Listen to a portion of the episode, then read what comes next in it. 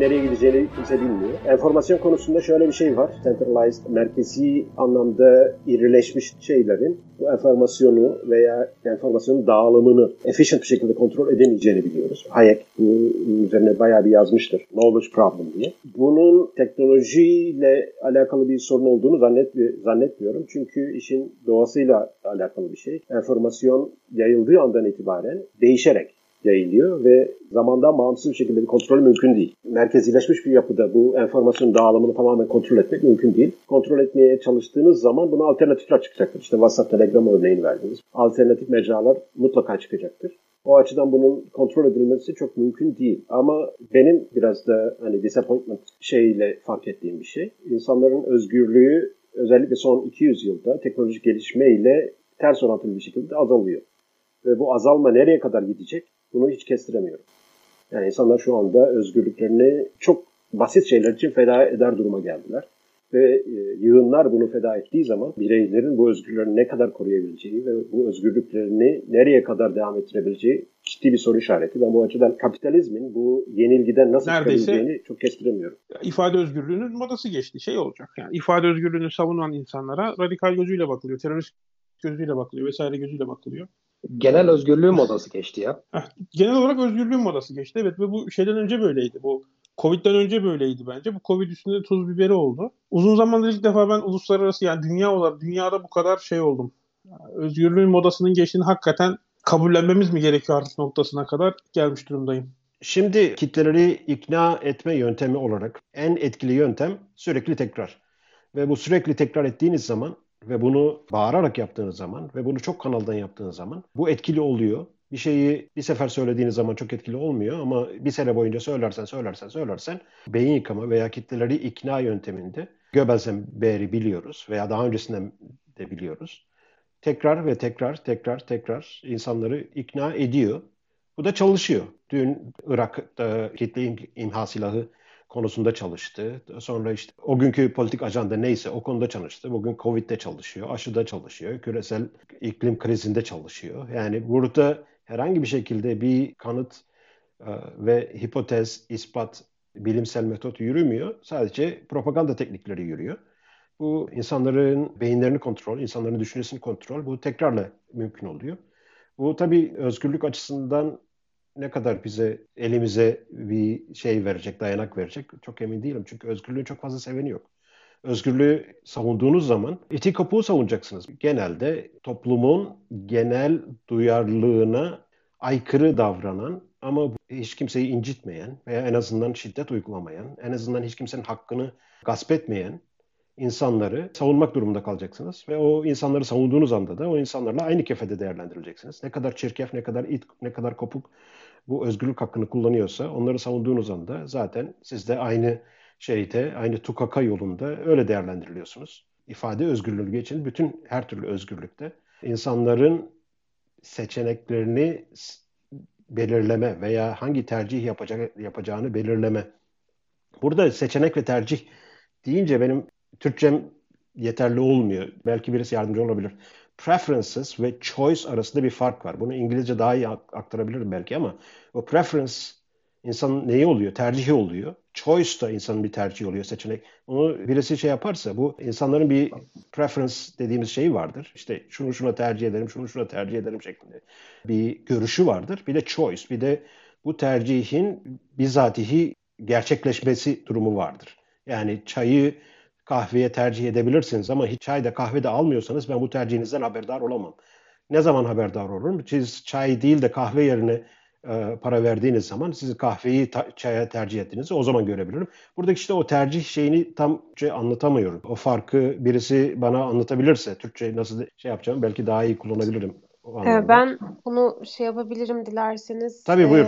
preferences e, tercih, diğeri choice seçim bu şekilde bence aktarırsak doğru olur. İşte o tercihlerin arasından bir seçim yapıyorsunuz ve bu tercihlerin arasında insanların seçimini kısıtladığınız anda bunu şey yaparken ne üzerine konuştum? Özgürlükten bahsediyordum. Özgürlük meselesi insanların tercih kümesinin ne kadar geniş olduğuyla alakalı. Bu tercih kümesini kısıtlayan ekonomik faktörler olabilir. Bu tercih kümesini kısıtlayan fiziksel faktörler olabilir. Bu tercih kümesini kısıtlayan hukuksal faktörler olabilir. Bu tercih kümesini ne kadar genişletirsek özgürlüğün bize sağlayabileceği seçimler veya insanların seçimi o kadar daha gelişecektir. O kadar daha insanları daha iyi noktaya getirecektir. Burada insanların tercihini kısıtlayarak, insanların tercih kümesini küçülterek insanları nasıl daha iyi duruma getirebiliriz? Bu ciddi bir mantıksal açıdan bir ciddi bir problem ama ben buraya bu konuya nasıl geldiğimi şu anda unuttum. Bu tercih seçenek seçim meselesini şey yaparken. İfade özgürlüğünden çıkıp geldik. E, buralara. İfade özgürlüğünden çıkıp işte, geldik. İfade özgürlüğüne teknoloji şirketlerinden gelmiştik. Oradan da buraya geldik. Nasıl devam edelim? Sorusu olan var mı? Salpi senin söylemek istediğin bir şey Ben atladım mı? şimdi. Kafamda bir sürü şey geçiyor ve yetişemiyorum kafamda geçen şeyleri. Bir, bayağı bir konuyu atladım. Dinleyiciler o aradan soru sorarlarsa tekrar geri dönme şansım olur. Merhabalar. Merhabalar. Barış Hocam sizin az önce e, kaybettiğiniz konuyu toparlama adına Evet buyurun. İfade özgürlüğünden, ifade özgürlüğünden gelmişti. Bir sorum olacak e, burada. Şimdi bizim özgürlük olarak e, savunmaya çalıştığımız şeyin karşısında ne durduğu da önemli. Siz özgürlüğün karşısına neyi koyuyorsunuz? Anlamadım. Özgürlüğün karşısına ben mi neyi koyuyorum? Ben soruyu anlamadım. E, kusura bakmayın hocam, kusura bakmayın. Özgürlük şimdi az önce bir özgürlük bahsi. Hani özgürlük e, konusunda insanların tercih etmediği yönünde bir cümle kurdunuz. Siz karşısında neyi görüyorsunuz? Yani ne özgürlük değildir? E, veya insanlar sizce neyi tercih ediyor özgürlük yerine?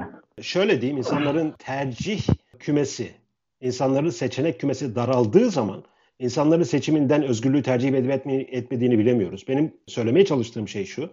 İnsanların tercih kümesini yani o preferences dediğimiz şeyde feasible set dediğimiz veya insanların yapabilirliği şeylerin kümesini daralttıkça biz insanları daha kötü hale getiriyoruz. İnsanlar mutlaka o daralmış kümeden bir seçenek yapıyorlar. Ve burada gene de kendi bu benim kendi seçimim diyebiliyor. Ve ben hani güvenliğimi tercih ediyorum diyebiliyor. Ve ben ifade özgürlüğündense geleceğimi tercih ede- edebilirim diyebiliyor. Ama bu özgürlük bağlamında çok sağlıklı bir değerlendirme olmuyor. Çünkü counterfactual dediğimiz hani bu kısıtlamalar olmasaydı neyi tercih edecektiği biz bilemiyoruz. Buradaki birinci şey, birinci problem bu 19. işte 1840'larda 1848 Bentham'la başlayıp daha sonra e, Mill ve devam eden bu utilitarian faydacılık geleneği. Yani insanların tercihlerinin toplumsal kalkulusta, toplumsal hesaplamada sadece bir input olarak değerlendirilmesi meselesi bu insanların özgürlüğüne karşı vurulmuş en büyük darbe. En uzun vadede de insanların özgürlüğünü kısıtlayan şey bu. Yani toplumsal fayda oluyor. Zamanı geliyor bu ne bileyim işte vatanın birliği oluyor. Milletin şeyi oluyor, istikbali oluyor, çocukların geleceği oluyor, gele, gezegenin geleceği oluyor. Ve özgürlük bütün bunlar adına feda edilmiş bir şey oluyor. Anlatabiliyor muyum? O tercih kümesinin daraltılmasına bulunan şeyler tam olarak somut bir şekilde göremediğimiz ama hep bir propaganda vesilesiyle tekrarlarına tekrarlarına bize ezberletilen veya bizim ikna olmamız gereken faktörler olarak ortaya çıkıyor. Ben bir ekleme yapabilir miyim? Tabii burada? buyurun. E, aslında Hristiyanlık geleneğinden gelen bir altruizm etkisi de var gibi geliyor bana. Çünkü sürekli e, özellikle Batı'nın e, başka değerler için kendini feda etmesi gerektiğini de görüyoruz. Yani söylendiğini görüyoruz en azından. Bir de sizin dediğiniz işte özgürlük ve kapasite ilişkisinden bahsettiniz. Yani ne kadar çok aslında e, tercih şansımız varsa o kadar özgürüz gibi bir şey dediniz ya. O evet. bir anlamda da pozitif özgürlük yani daha kapasiteye yakın olan özgürlükten bahsediyor oluyorsunuz. Bence asıl sıkıntı şurada başlıyor. İnsanlar kendi iradelerini kullanmaktan kaçınıyorlar ama bunun ana sebebi nedir diye sorarsanız bilmiyorum bunu tartışabiliriz ve bu iradeyi başka bir şeyin kontrolüne vermek misal iyi olan şeyler ya da bir tür aktivizm bir bakıma da bir konfor alanı yaratıyor. Bilmiyorum ne dersiniz bu konuda. Dediğiniz doğru. Şimdi İnsanların kendi tercihlerinin sorumluluğunu omuzlarında taşıyabilmesi ciddi bir yük bazı insanlar için ve bir anlamda da bu insanların kendi self confidence dediğimiz veya kendi self respect dediğimiz kendi kendine saygısını geliştiren, kendi kendisini güçlendiren, kendi iradesini güçlendiren bir şey.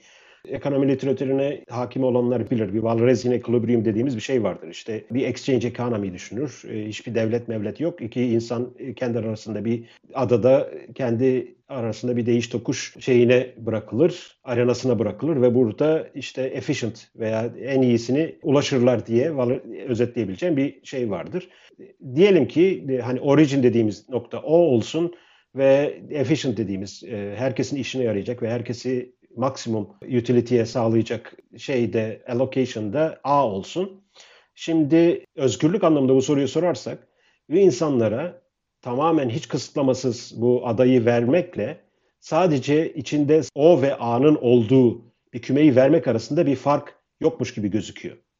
Çünkü eninde sonunda sen bütün seçenekleri versen bile insanlar gidecek A'yı seçecek.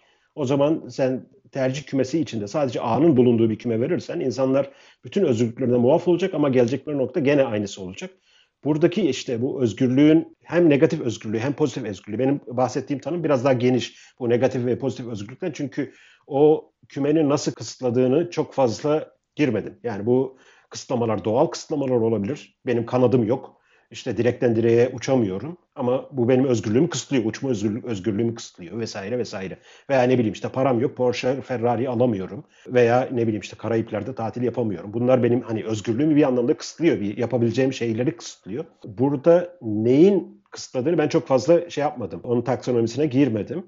Ama önemli olan şey bu insanların nasıl bir hayat yaşamak istediği ve bu, bu kafalarında şekillendirdikleri hayatın ne kadarını gerçekleştirebildiği ile alakalı. Buradaki engeller doğal mıdır, hukuksal mıdır yoksa bir tane despotun iki dudağı arasından çıkan karara göre midir? Bu tamamen o pozitif negatif ayrımını yapıyor. Şimdi az önceki sorduğum soruyu karşılığına ne koyuyor, karşılığına ne koyuyorsunuz? Aslında şuradan. Siz seçim ve tercih arasında bir fark e, olduğunu, preference ve e, choice arasında bu bir hiyerarşi bir yerde aslında oluşturuyor. Hı hı. Seçim belki hiyerarşinin en altında. Mecbur kalınan yani acıktığınızı varsayalım.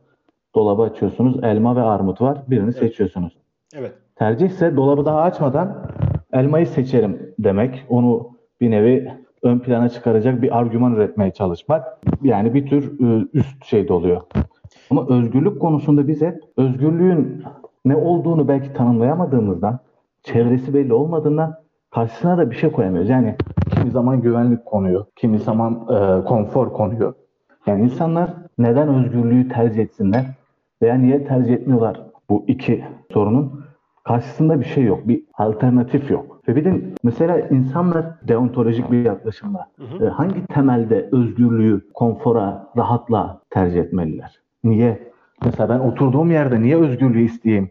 Mesela birileri benim işimi görsün, bana bazı e, kaideler ve kurallar belirlesin. Ben de onlara uyup hayatımı geçindireyim. Ne diye özgürlüğü isteyeyim? Benim sağlığım düşünülüyorsa, benim refahım düşünülüyorsa ben neden özgürlüğü bir, bir adım daha değerli bulayım? Deontolojik olarak, utilitarian açıdan değil de etik açıdan bunu nasıl e, gerekçelendireceğiz? Çok güzel bir soru. Özgür. Şöyle bir şey eklemek istiyorum ben aslında. Tam cevap olmayacak ama biraz etrafından dolaşacak tartışmanın.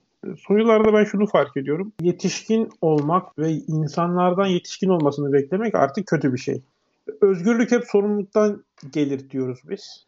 Yani bu çok temel, basit bir yorumdur ama işte özgürlük nedir? Hakkınız vardır, sorumluluğunuz da vardır. Aile evini terk edersiniz özgür olmak için ama gidip çalışmanız lazımdır, kitap ödemeniz lazımdır vesaire. Şu an e, benim en azından birçok e, akademik anlamda ya da bütün birçok Batı ülkesi Türkiye'de dahil olmak üzere siyasetinden şekillenmesinden gözlemlediğim artık bir yetişkinliğe karşı bir mücadele var gibi. Yani sorumluluğa karşı bir mücadele var gibi. Şimdi böyle olduğu zaman özgürlüğün karşısına ne koyarız da cevap olarak şöyle bir şey e, söyleyebiliriz. E, sorumsuzluk.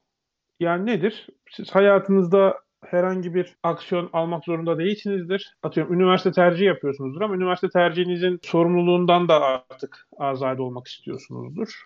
İşte ne okursanız okuyun ona göre bir iş bulmak yerine işte sizin de herkes gibi bir iş ve bir gelir hakkınız olduğunu iddia edeceksiniz. Yani özetle sorumlulukların reddi e, ve bununla beraber yetişkinliğin reddi ile e, bu ortamda da özgürlükten vazgeçmek gibi bir böyle bir meta bir analiz yapabileceğimizi düşünüyorum. Gerçekten dünya böyle basit dengelerle açıklanabiliyor bazı şeyler yani. Siz sorumlulukları istemiyorsanız, özgürlüğü de bunun için feda edebiliyorsanız e, bunu yapan insanlar vardı zamanında. E, şu an o kadar çok hale geldi ki resmen şey noktasına geldi. Ya biz özgürlük istemiyoruz. Daha doğrusu biz sorumluluk istemiyoruz. Ve bunun için özgürlükten de vazgeçmeye hazırız.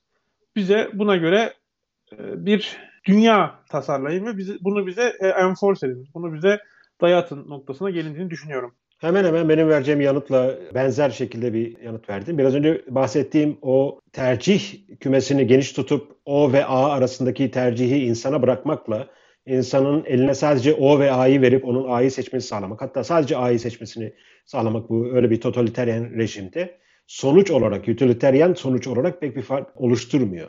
Ancak şurada bir fark oluşturuyor. Eğer biz tercih kümesini sınırlandırdığımız anda ortada ne ekonomik, ne ahlaki, ne etik, ne politik hiçbir problem kalmıyor. İnsanı diğer canlılardan farklı kılan, kendi iradesini ortaya koyan, karşısına çıkan sorunlara kendi iradesiyle bir çözüm bulma uğraşısı ve insanı kendi kendisine saygı sağlayan veya insanın kendisini geliştiren şey de bu oluyor. Yani bir asalaklar veya bir köleler topluluğundan bir özgür insan modeline geçme veya özgür insan prototipine geçmek ancak insanlara bu tercih şansını, bu seçim şansını verdiğimiz anda oluyor. Yani ne değişir? Utilitarian anlamda şu değişmez belki. Yani o A noktasına belki gelebiliriz. Ki e, son sanayi devriminden bu yana gelen teknolojik refahla ve şeyle de bir insanlara bunu sağlayabiliriz. İşte her insan bir arabası olsun, işte iki odalı bir evi olsun, sabah şöyle yapsın, akşam böyle yapsın ve insanların bütün bu tercihlerini elinden aldığımız zaman bir şey kalmıyor. İnsanlık adına bir şeyimiz kalmıyor. Değerli diyebileceğimiz veya şu işin sorumlusu da benim bu işin arkasında ben varım, benim tercihim var, benim seçimim var şeyini söyleyemiyoruz. İnsanları tamamen robotik köleler haline getirdiğim zaman. Aradaki fark bence bu. Yani insanları buradaki e, ahlak nosyonu veya buradaki e, erdem nosyonunu oluşturamıyoruz. Kölelerin bir şekilde bir erdemi yok veya insanların seçim şansı olmadığı zaman insanların ahlaklı veya ahlaksız olup olmadığını bilmiyoruz. Kriminal veya masum olduklarını bilmiyor, e, olup olmadıklarını bilmiyoruz. Çünkü bir seçim şansı vermiyoruz ki insanı yücelten de alçaltan da insanın yaptığı bu seçimler. Esas politik anlamda da, ekonomik anlamda da bu perde gerisinde biz policy design yaptığımız zaman veya insanlar şunu şunu yapsın, biz insanları böyle yapsınlar veya insanları tercihlerini değiştirelim şeklinde bir social engineering, sosyal mühendisliğe girdiğimiz zaman şunu unutuyoruz. İnsanların tercihlerini hiç kimse değiştiremiyor kendilerinden başka. İnsanların sadece yaptıkları seçimleri biz değiştirebiliyoruz. Bu da çoğu yerde insanlar o optimal A değil de A'nın civarında bir yere odaklanıyorlar zaten. Çünkü bir noktadan sonra daha fazla optimizasyonun maliyeti bu optimizasyonun getirisinde daha az oluyor. Dolayısıyla sabit bir nokta Walrasian dediğim şeyde sabit bir nokta yok. Sürekli bir gelişen bir denge arayışında insanları biz o zaman ayırt edebiliyoruz. Ha, bu insanlar bazısı iyi tercih yapıyorlar, bazısı ahlaki, bazısı erdemli, bazısı kriminal, bazısı ahlaksız. Tamamen bunlar insanların canına, malına kastediyor. Bu insanların arasında bu ayrımı yapabilmek mümkün olmuyor eğer özgürlüğü tamamen sildiğimiz zaman. Öte yandan şey sorumlu çıkıyor aslında. Sonuçta eğer bu seçimleri biri kısıtlayacaksa insanların yapacağı seçimleri bunlar da insan. Bunlar neye göre kısıtlayacak? Bu insanlar genel olarak herkesin iyiliğini düşünecek kadar aşmış insanlar mı? Yani işte utilitarianizm derken hani gerçekten bu utility'yi bilip kale alıp ona göre en uygun sistemi yaratabilecek insanlar var mı? İşte, işte yine şey sorununa geliyoruz. Merkezi yönetim sorununa geliyoruz. Orada şu çıkmaz var Mustafa söylediğin doğru. Şöyle bir çıkmaz var. E, insanlar genel olarak başkasının sırtından geçinmeye çok fazla teşneler. Başkasının açıklarından faydalanmaya çok fazla şeyler. E, eğilimli. Eğilimliler. Dolayısıyla biz bu insanlara biraz daha güç verelim, ellerine silah verelim, diğerlerinin hakkını korusunlar şeklinde bir paradoksa giriyoruz. Ki esas devlet teorisi dediğimiz şeyin de gerisinde de bu var. Bu insanlar kötü. Bu, dolayısıyla bu kötü insanlara biraz ellerine silah verelim ve iyilik bekleyelim. Bu böyle bir absürt bir noktaya geliyoruz şeyde. Bu özgürlükleri biraz önce kim söylemişti pozitif ve negatif özgürlüklerde. Yani şeyi değiştiremiyoruz belki. Doğal kısıtlamaları değiştiremiyoruz. Bunu ancak uzun zamanda teknoloji vasıtasıyla değiştirebiliyoruz belki. Yani kuşlar gibi uçmak mümkün değil. Belki ileride mümkün olacak. Bunu sadece teknoloji belirleyebilecek. Veya ne bileyim işte ben aynı anda iki yerde birden olamıyorum. Bu mantıksal bir sınırlama. Belki olmak istiyorum ama olamıyorum. Bunu belki değiştiremeyeceğiz. Ama bazı şeyleri de e, değiştirebiliyoruz. Yani otobanda ne bileyim işte 80 kilometrenin üzerinde ben hız yapabiliyorum. Ama bunu kısıtlayan devlet var. Bu devlet bu benim tercihlerimi değiştiremiyor ama seçimimi değiştiriyor. Yani burada ben seçimimi ona göre yapıyorum. Bana ne kadar ticket yazacak? O ticket'ın maliyeti benim gideceğim yere göre değişir mi, değişmez mi? Gary Becker e, doktora öğrencisinin savunmasına giderken yaptığı bir analiz vardı bu şeyde. Bir öğrencisinin doktora savunmasına geç kalıyor. O anda şeyi düşünüyor. Yani ben şu anda arabasına park edecek yer arıyor. Şu anda park yeri bulma ve oradaki cezadan kaçınmanın getirisiyle çocuğun savunmasını kaçırıp orada daha büyük probleme neden olma arasında bir ikilem yaşadığı zaman arabasını yol ortasında bırakıp gidiyor savunmaya. Sonradan arabasını çekiyorlar, ceza yazıyor vesaire vesaire falan ama burada bu rasyonel bir kalkülasyon olarak, örneği olarak veriyor bunu Gary Becker. Nerede anlatmıştı bunu hatırlamıyorum. Kitabında mıydı yoksa kendimden dinledim hatırlamıyorum ama böyle bir şey vardı. Yani işin şeyinde o kısıtlamaların kaynağı önemli. Bizim kendi tercihlerimizi sorgulamamız veya vicdanen rahatlamamız için. Ki biz her ne kadar biraz dini taraftan başladık, biraz da felsefi tarafına kaydık. Ama işin noktasında herkesin kendi vicdanına kalıyor bu işin doğrusu ve yanlışı. Ve o doğruyu arama güdüsü diyorum ben insanlardaki bu özgürlük arayışının gezindeki en büyük kuvvet. Ve insanlar e, bu entelektüel tembellik olabilir, ahlaki tembellik olabilir bu ahlaki tembellik ve asalak bir yaşam tarzı insanların e, özgürlük arayışına tabii ki ket vuracaktır, sekte vuracaktır. E, ben soruya da bir cevap vermek istiyorum. Tabii tabii Güzel buyur. bir soruydu çünkü. Özgürlüğün karşısında ne var ve neden özgürlüğü tercih etmeliyiz? Bence iki sebebi olabilir bunun. Birincisi konfor alanı dediğiniz kadar güzel bir şey olmaktan ziyade aslında öldürücü tarafı olan bir şey. Çünkü konfor alanına girdiğinizde aslında kendinizi gerçekleştirme ihtimaliniz tamamen ortadan kalkıyor. Ve hani benim ideolojime göre de önce kişinin kendisini özgürleştirmesi gerekir. Bu açıdan böyle bir dezavantajı var. Bu biraz romantik bir bakış açısı. İkinci olarak da e, siz konforlu ve iradenizi kullanmayan, özgürlük aramayan o haldeyken diğer insanların öyle olup olmayacağından emin olamazsınız. Yani iradesini kullanacak insanlar her alana konfor alanını size karşı kullanabilir. Dolayısıyla bu e, uzun yolda size kaybettirecek bir şey. Dolayısıyla özgürlüğü tercih etmek aslında bir anlamda sizin de avantajınıza. E, aslında şöyle ben çok spesifik bir soru sormaya çalıştım. Etik açıdan çünkü hem sizin e, verdiğiniz iki örnekte faydacı açıdan e, özgürlüğün neden tercih edilmesi gerektiği yönündeki argümanlar. E, Barış hocam ise gene etik açıdan bir cevap vermedi. Tamamen özgürle beraber estetik bir cevap verdiler. İşte özgür ve güzel insanlar ve asalak çirkin insanlar gibi bir ayrıma gitti. Ben esasen etik çünkü kafamı çok kurcalıyor. Etik olarak özgürlük neden tercih edilsini gerekçelendiremiyorum. Ama onun dışında Şimdi- bir de şu var. Ona ben değindim ama şimdi özgürlüğü aldığınız zaman etik diye bir nosyonunuz olmuyor. E, Bütün etik kurallar özgürlükle temelleniyor. Yani aslında siz özgürlüğü cümle hani konuya giriş olarak girerken söylediğiniz e, seçim ve tercih e, in dışında bir platform olarak konumlandırıyorsunuz. E, bu ayrı bir ayrı bir konu oluyor. Yani artık bir pla- özgür özgür bir platform ve özgür olmayan bir platformda etik tartışması veya işte e, estetik tartışması veya e, fayda tartışması gibi. Bu ayrı bir konu. O, konuyu ben hani çok sizin e, şeyinizi dağıtmadan e, konsantrasyonunuzu belki yine sizin konuştuğunuz so- konular üzerinden bir soru soracağım. Özgür Facebook'ta e, e, Trump'ın hesabının tekrar açılıp açılmaması ile ilgili bir örnek verdi. E, onu da yine bu özgürlük üzerinden e, şöyle bir e, soru geliyor aklıma. Facebook e, diyelim ki az önce e, siz çok güzel bir e, örnek verdiniz. İnsanların tercihlerini değil seçimlerini değiştirebilirsiniz. Ben buna katılıyorum. Diyorum ki e, insanlar dolaba bakmadan önce karınları açken e, daima elmayı isteyebilirler ama dolapta elma yoksa siz elmayı oradan alırsanız armutla karpuz arasında seçim yapmak zorunda kalırlar. Tercihle seçim arasında görüş bu. E, aynısı Facebook örneğinde de geçerli değil midir? Yani dolabı açtı Facebook yönetimi. Karşısında şöyle bir seçenek buldu. Ya bir grup insana bunu soracaktı ya da bütün politikasını izlemiş olduğu politikayı bırakıp yani geçmişte kapatmasına sebep olan politikayı bırakıp herkes özgür deyip hesabı tekrar açacaktı.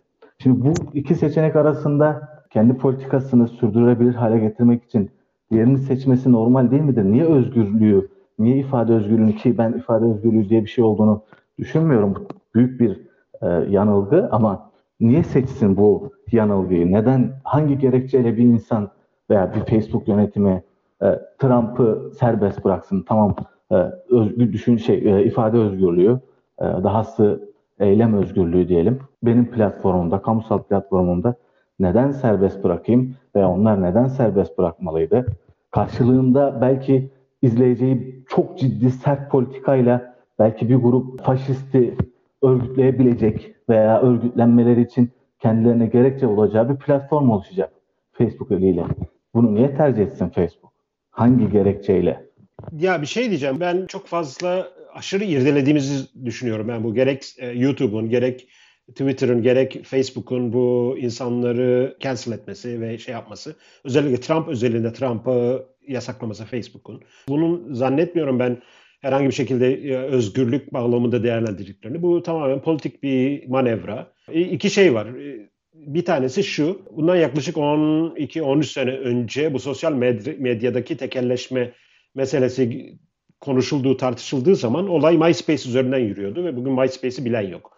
Dolayısıyla Facebook'un veya Twitter'ın 10 sene, 15 sene sonra hala önümüzde hala hayatta olan platform olup olmayacağı bilmiyoruz.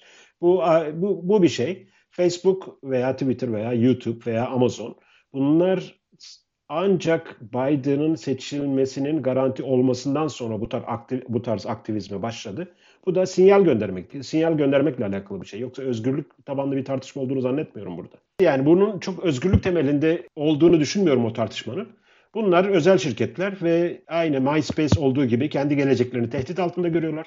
Bu tehdide karşı yapabilecekleri tek şey devletin korumasını almak ve devletin bu anlamda devletle aynı yatağa girmek diyeyim. Bunun şeyi de sinyal göndermek. Az önce şunu da söylediniz hocam. Dediniz ki sürekli tekrar edilen, yüksek sesle tekrar edilen şeyler artık bir nevi gerçeğin yerini tutar veya insanların tercihini İnsanların veya seçimini beyninin yıkamanın en etkili yöntemi olarak söyledim sürekli tekrar. Bu şeye çok bu, bu çok fazla tekrarlanır ve Hitler'in propaganda bakanı Goebbels. E, onun onun Goebbels'in çok e, bu, bu, bunu tekrar etti söylenir. Peki bu bunun için ta, pratik bir soru belki bu. Bunun için bir çözüm var mıdır? Yani çok sürekli tekrarlanan şeylere sürekli şüpheyle bakmak. Ama birileri sürekli tekrar her hani hangi hangi durumda birilerinin elinden sürekli tekrarlayabileceği ve güçlü güçlü bir sesle tekrarlayabileceği imkan alabiliriz ki biz. Yani bugün şirketler bunu yapabiliyor. Eğer bu şirketleri kaldırırsak devletler yapacak. Değilse din adamları yapacak. Değilse başka türlü bir grup oluşacak. Çünkü insanlar nedense sürekli sürekli böyle bir yöne bir grup insana böyle bir yetki vermeye veya bir grup insana şu taşın üzerine çık da bize bir şeyler söyle demeye eğilimli görüyorum insanları. Bir tercihlerini yaparken, seçimlerini yaparken Life, life of Life of Brian aklıma geldi sen böyle siz böyle söyleyince. Ya bunun önüne nasıl geçebiliriz ki veya hangi politik veya ekonomik düzlemde bunun önüne geçilebilir ki? Önüne geçilebilir mi? Kitlesel anlamda önüne geçilemez. Ama e, şu var, insanların kendi bireysel anlamda e, kendilerini koruması veya kendilerini bir şekilde en azından vicdanen rahatlat, rahatlatması, en azından kendi mutlulukları için kendilerini rahatlatması veya en azından kendi seçimlerini doğru düz yapabilmesi için e, son dayanak olarak kendileri oluyor. Yani burada kişinin kendisinden başka sığınabileceği bir yer yok. Meşhur şeydir, sözdür. E, ahlaksızların sığınabileceği çok yer var.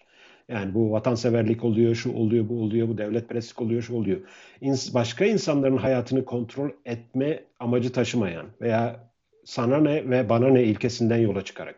Yani bu işin e, benimle ne ilgisi var veya bu işin seninle ne ilgisi var sorularını sorabildiğimiz anda zaten çoğu yükü atmış oluyoruz ve başka insanların nasıl düşündüğü, kimleri takip ettiği büyük anlamda sizin ilgi alanınıza girmiyor. Ama kitlesel anlamda bu tekrarlardan yani çok güzel söylediniz o şeyde yani bu iş devlet eliyle yapılacak, devlet din eliyle yapılacak, büyük şirketler aracılığıyla yapılacak, şu yapılacak. Yani bunun önüne tek bir insan, tek bir birey geçebilir mi? Geçemez tabii ki. Bu da zamanın ruhuyla alakalı bir şey. Biraz da şansımızla alakalı bir şey. Hangi yıllarda doğduğumuz, hangi yıllarda hayatımızı yaşadığımız onunla alakalı bir şey. Biz 20. yüzyılın ikinci yarısında doğmuş ve 21. yüzyılın ilk yarısında yaşayan insanlar olarak bilmiyorum şanslı bir dönemde mi yaşıyoruz, şanssız bir dönemde mi yaşıyoruz? Ama işte insanın kendisine saygısının, saygısının gerektirdiği bir şey var. Bu özgürlüğe teşne olması veya özgürlüğü ideal olarak benimsemesinin böyle bir getirisi var. Şey yapmıyorsun, kendini diğer insanlardan bağımsız bir şekilde değerlendirebiliyorsun. Hocam sizin göç hakkında fazla tweet attığınızı hatırlamıyorum ben. Hoppe'den etkilendiğinizi biliyorum. Kendisi bir libertaryen olsa da e, serbest dolaşıma karşı biraz kapalı toplumları savunuyor. E, sizin gö- göç hakkındaki görüşlerinizi merak ediyorum. Bir de bir libertaryen e, dolaşım kısıtlaması için üst kuruma yetki verebilir mi? Hayır. Hoppe ile yazdıklarını da biliyorum. Karşı karşıya bu konuyu biraz konuşma fırsatı da buldum. Bir noktadan katılmıyorum. Bu externality argüm, argümanı nedeniyle katılmıyorum. Kendisi aslında externality argümanı veya bu dışsallık argümanına karşı çıkar veya public good argümanına karşı çıkar. Ama burada nedense bir şekilde onu devreye sokuyor. Çünkü bu yollar diyor buranın yerlileri tarafından yapılmıştır. Dolayısıyla onların bu yolların sahibi odur diye.